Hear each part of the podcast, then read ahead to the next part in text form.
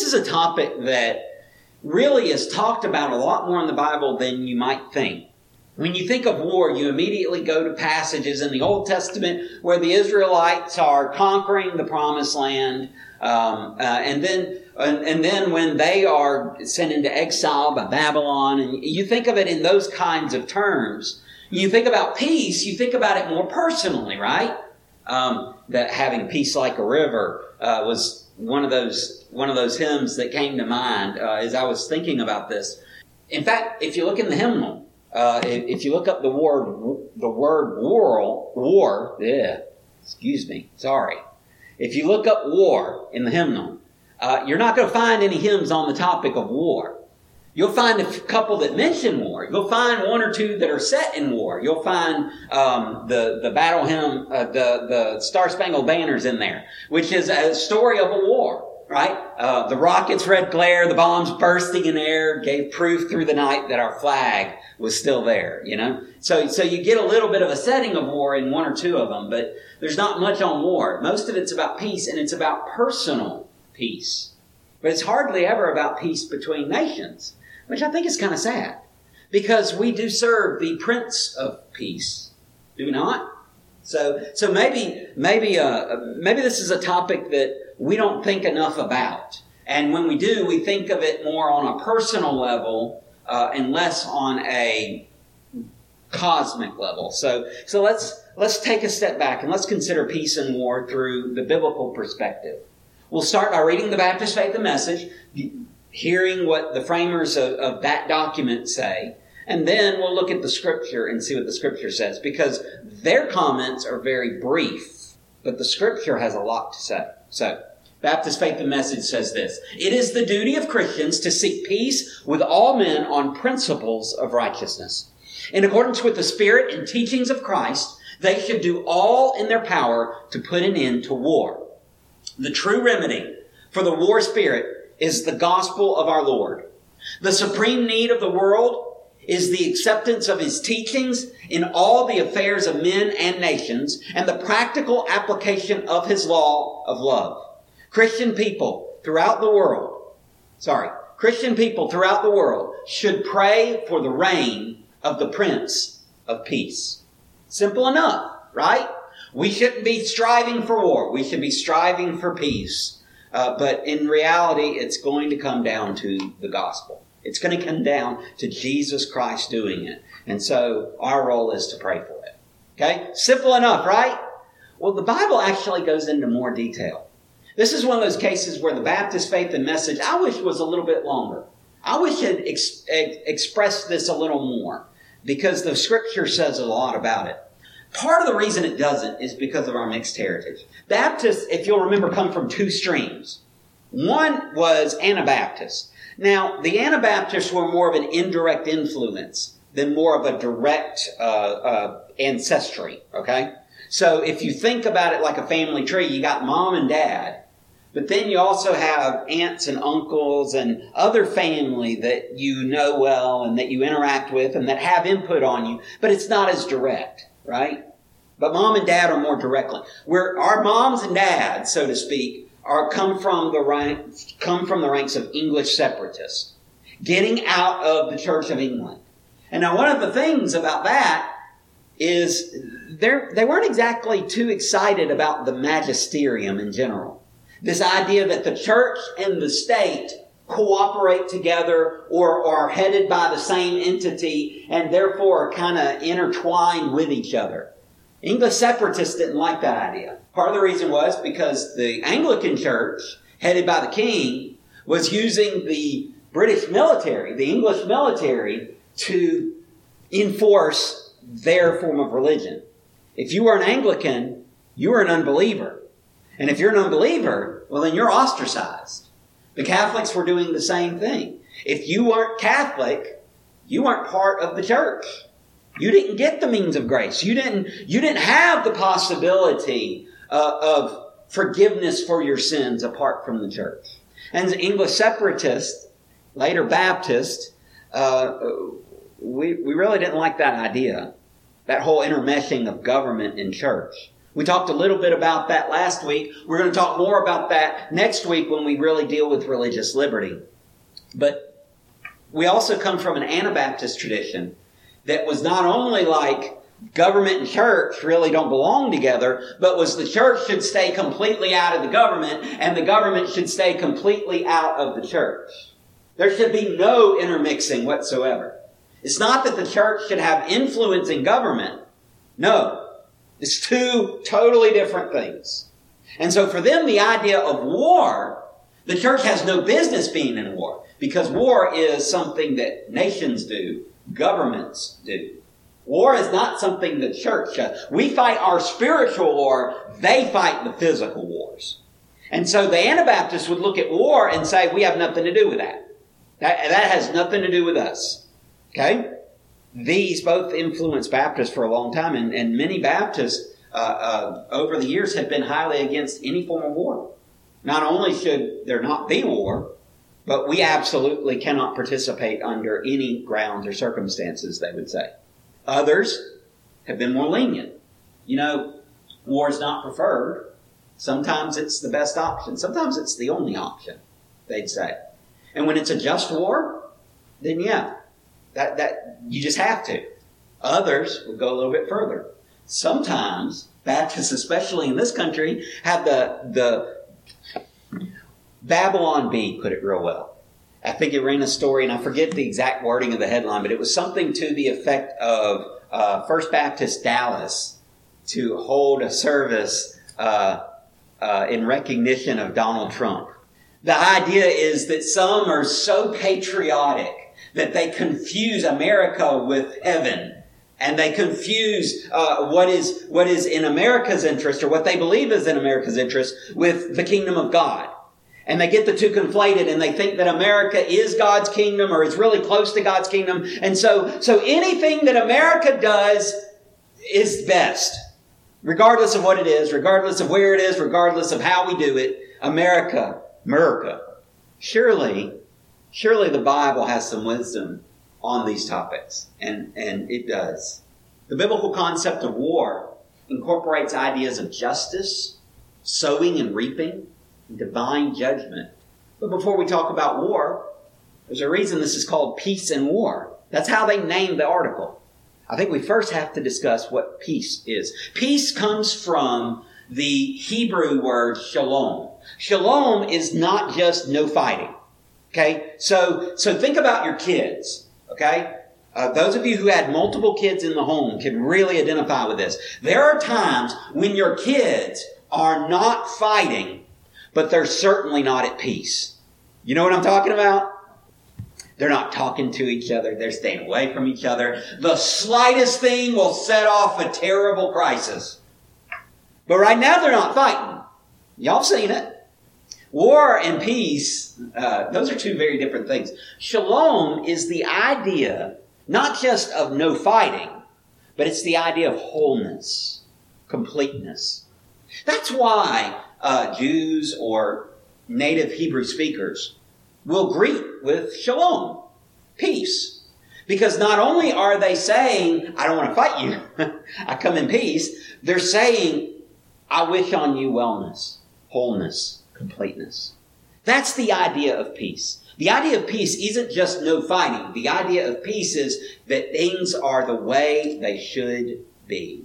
And in Christ, we find the fulfillment of that peace. I mean, after all, Isaiah 9, verse 6, we all know this verse, right? For unto us a child is born, and unto us a son is given, and the government shall be upon his shoulder, and his name shall be called Wonderful Counselor, Mighty God, Everlasting Father, Prince of peace. Ironically, I find it interesting. That's the only time in Scripture that name is used. I would have thought somewhere later they would have used that name to speak of Christ.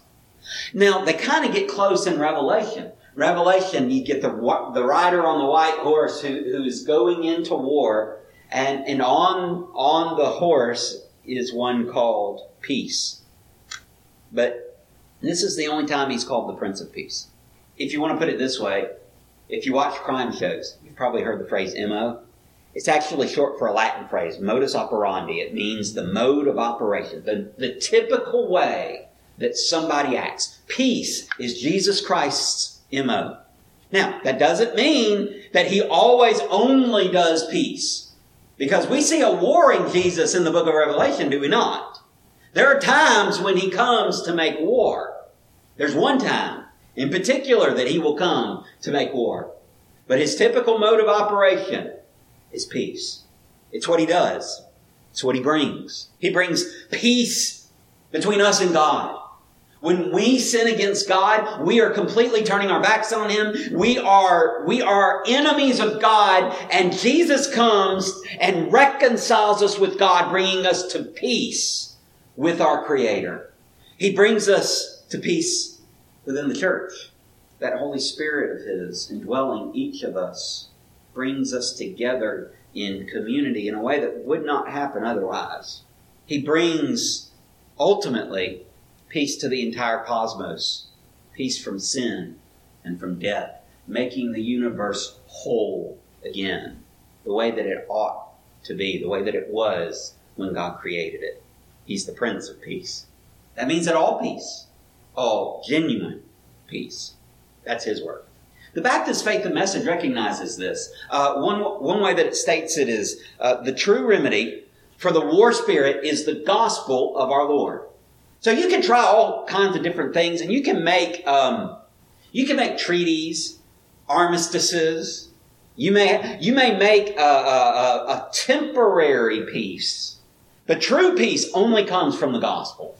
The supreme need of the world is the acceptance of His teachings in all the affairs of men and nations, and the practical application of His law of love. You see, as we live the gospel out, we're helping others come to peace. To bring peace, Christ must reign in us and all around us too. Jesus says it this way in the Beatitudes Blessed are the peacemakers, not peacekeepers, not the ones who try to make everybody get along, but the peacemakers, the ones that bring peace where there can be no peace. They shall be called the sons of God. Why? Because they're just acting like daddy. They're bringing the peace that only God can bring. So they've got to be, they got to belong to Him. They look just like him. They act just like him.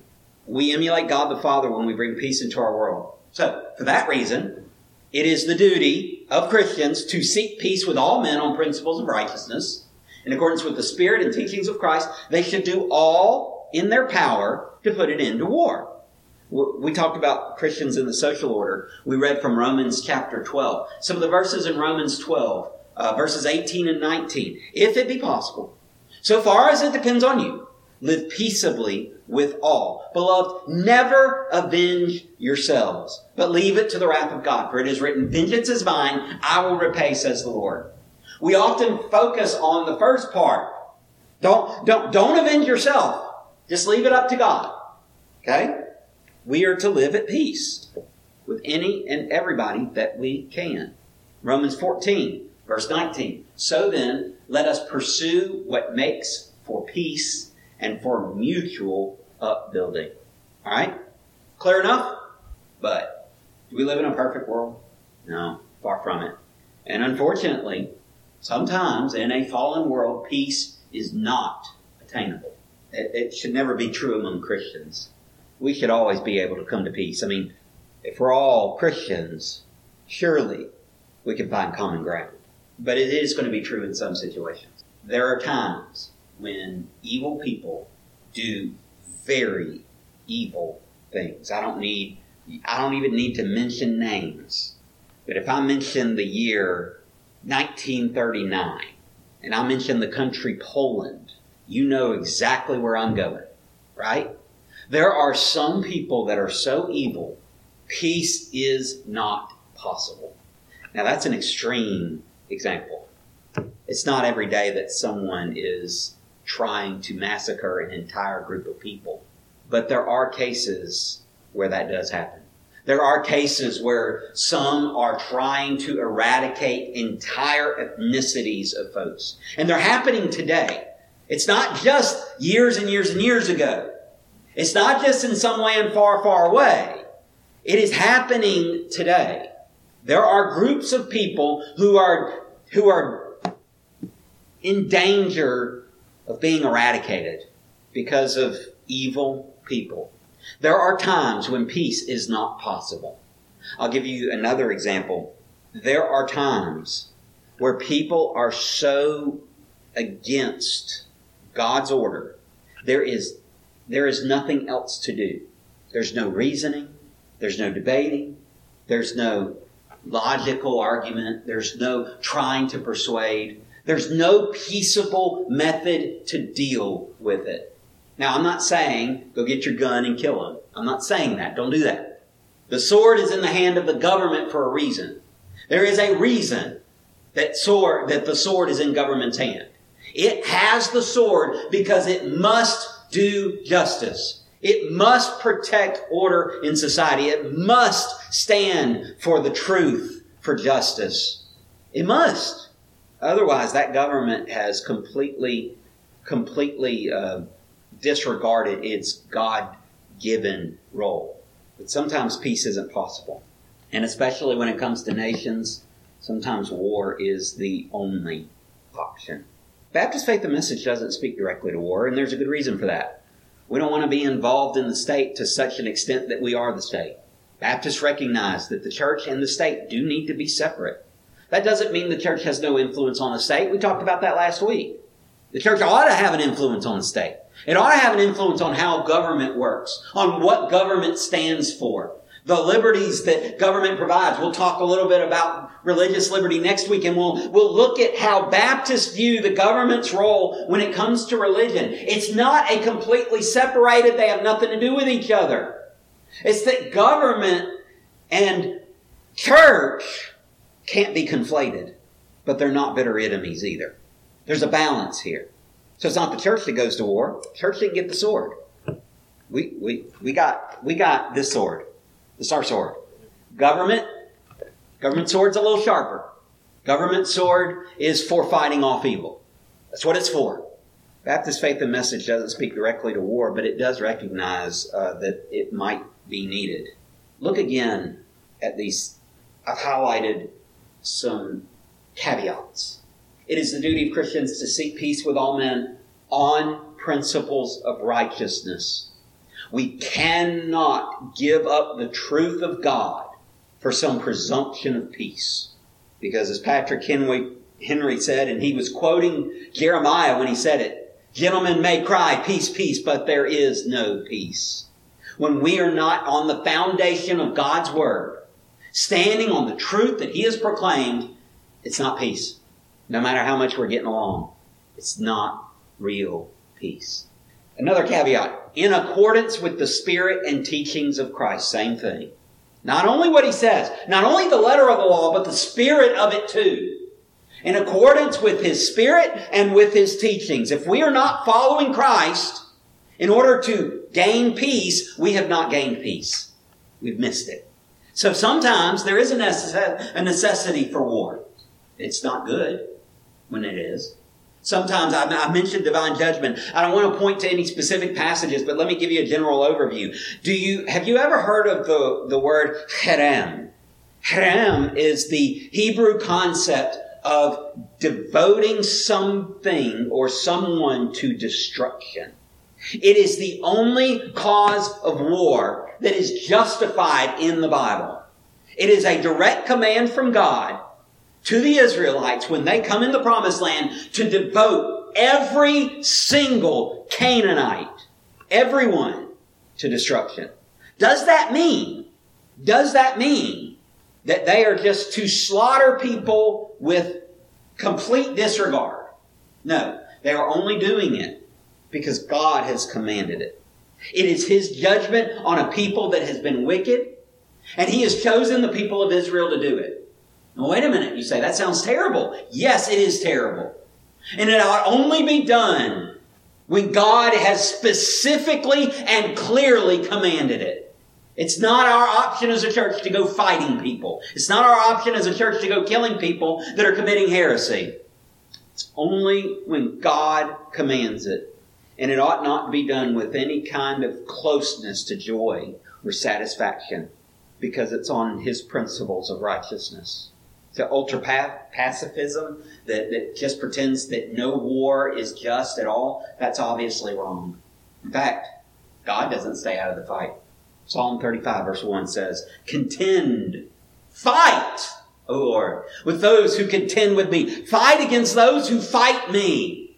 Psalm 103 verse 6. The Lord works righteousness and justice for all who are oppressed. Do you think he works it nicely most of the time? It doesn't happen nicely. He, he, he ransomed the Israelites out of Egypt with what? With great negotiating skills. No, with a mighty hand. He doesn't stay out of the fight, y'all. Now he doesn't just go, he doesn't go looking for a fight, but he doesn't stay out of it when people are being oppressed. He's going to defend them. God confronts evil directly. You, you remember, you remember that, that, that verse we read from, from Romans? Where he says, don't avenge yourselves, but remember, he says, vengeance is mine, says the Lord, I will repay. Yeah, look at, look at what Deuteronomy 32, 35 says. Vengeance is mine and recompense for the time when their foot shall slip. For the day of their calamity is at hand and their doom comes swiftly. This isn't just, oh, don't worry about it, just hand it over to God, He'll take care of it. This is, it's not your place to exercise vengeance because there is a consuming fire of a God that will exercise the vengeance. He does it. He fights. He fights in wrath and in vengeance and in anger. That's why the psalmist has to pray, discipline me, Lord, but not in your wrath, lest I be consumed. He confronts evil directly. Exodus, they are coming out of Egypt. They get to the Red Sea. Pharaoh's changed his mind. They're now closing in on the backside of Israel. The Israelites are saying, What are we going to do? Well, Moses says, y'all, y'all just, God will fight for you. Y'all just sit still. Now, does that mean we never do anything? No.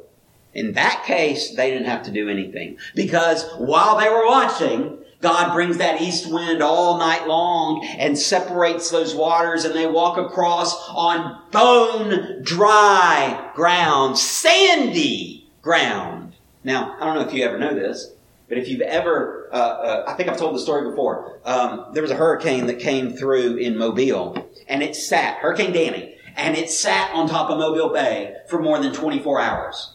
And it sat there for so long, sucking up the water of the bay, that there was literally ground that people could walk across in the bay. It had sucked up the entire bay. It wasn't dry ground though. It wasn't dry ground. God, when He separated the waters, He got all the drops out. And then, and then as the Israelites had crossed and the Egyptians began to get in there, you know what happened? He put a little bit of that water back, and the mud became, the dirt became mud. Chariot wheels started sticking. Listen to what happens. Exodus 24, verse, or Exodus 14, excuse me, verses 24 and 25. And in the morning, watch, the Lord in the pillar of fire and of the cloud looked down on the Egyptian forces and threw the Egyptian forces into a panic, clogging their chariot wheels so that they drove heavily. Listen to this. And the Egyptians said, let us flee from before Israel for the Lord fights for them against the Egyptians. Can I translate this for you? We done messed up. Let's get out of here. Too late. See, God does justice. He does it. He doesn't just talk about it, he does it. And he doesn't just send someone else to do his dirty work for him. He gets his hands muddy and does it himself. Not in, not in a sense of guilt for wrong, because it's not wrong. He's the one that makes sure that the right is done. Isaiah 61 8, For I, the Lord, love justice. I hate robbery and wrong. I will faithfully give them their recompense I will make an everlasting covenant with them.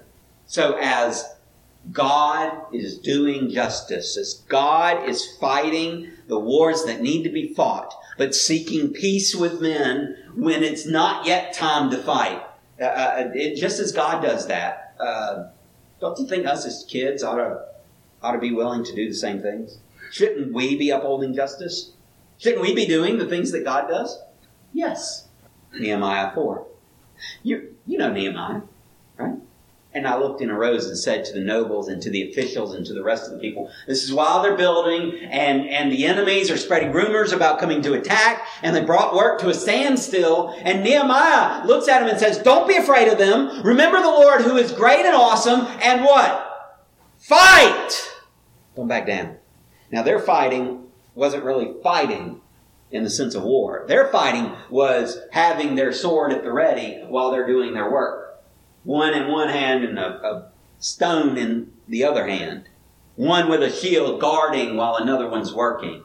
That was their form of fighting, but fight nonetheless. 1 Samuel 17. There's this really tall guy who's mocking Israel. Name's Goliath. Y'all ever heard of him?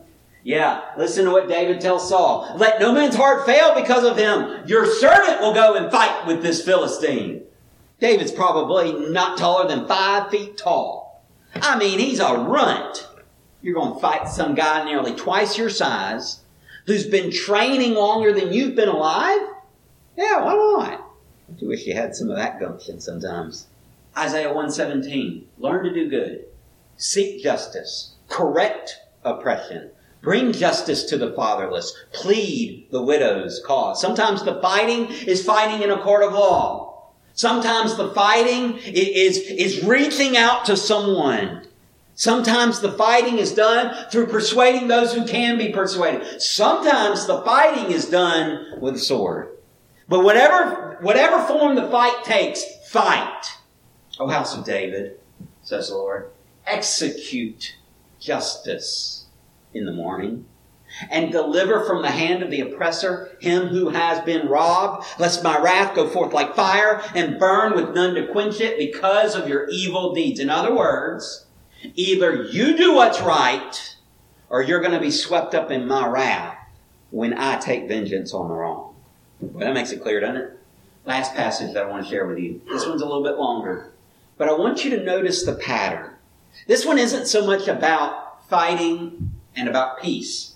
But it gives us a few examples to look at. Hebrews chapter 11 is called the Hall of Faith. It talks about the faith of men of old, and faith like, like Abraham and Moses and various heroes of the faith. And then it gets down to verse 32. And in verse 32, he says, And what more shall I say? For time would fail me to tell of Gideon, Barak, Samson, Jephthah, of David, of Samuel, and the prophets, who through faith conquered kingdoms, enforced justice, obtained promises, stopped the mouths of lions, quenched the power of the fire, escaped the edge of the sword, were made strong out of weakness, became mighty in war, put foreign armies to flight. Women received back their dead by resurrection. Some were tortured, refusing to accept release so that they might rise again to a better life. Others suffered mocking and flogging, and even chains and imprisonment. They were stoned, toned. They were sawn in two. They were killed with the sword. They went about in skins of sheep and goats, destitute, afflicted, mistreated. They, of whom the world was not worthy, wandering about in deserts and mountains and in dens and caves of the earth. And all these, though commended through their faith, did not receive what was promised since God had provided something better for us that apart from us they should not be made perfect. Therefore, since we are surrounded by so great a cloud of witnesses, let us also lay aside every weight and sin which clings so closely, and let us run with endurance, read fight, the race that is set before us, looking to Jesus, the founder and perfecter of our faith who for the joy that was set before him endured the cross, despising the shame, and is seated at the right hand of the throne of God. We have before us many example of men, some who took the torture, some who fought the fight, some who found a way to bring peace, others who had to make war. And we find in our one perfect example, our need for both. We should do everything we can to make peace. But when war is necessary, we need to fight. We fight on God's terms. We fight in God's ways. We do what He requires of us. That's how. That's how the church is to fight. Through the gospel of Jesus Christ. May we fight the good fight. May we finish our race. Father, this sometimes it's hard to think about these kinds of things because war is not it's not joyful. It's not what we want. Sometimes it's required, and, and sometimes that war takes various forms, but it's always hard. God, help us to know when to make peace. Help us to see when those opportunities arise that we can be examples of your peace before a world that is so desperately incomplete. For in the Hebrew, lo shalom, no peace. Father, we, we, may we be the shalom. May we be the peace that brings them to the Prince of Peace. May we be the ones that help them know what it's like to not need to fight anymore. Use us in any way you see fit. Make us strong for the task that is set before us, that we may bring you glory. In Jesus' name we pray. Amen.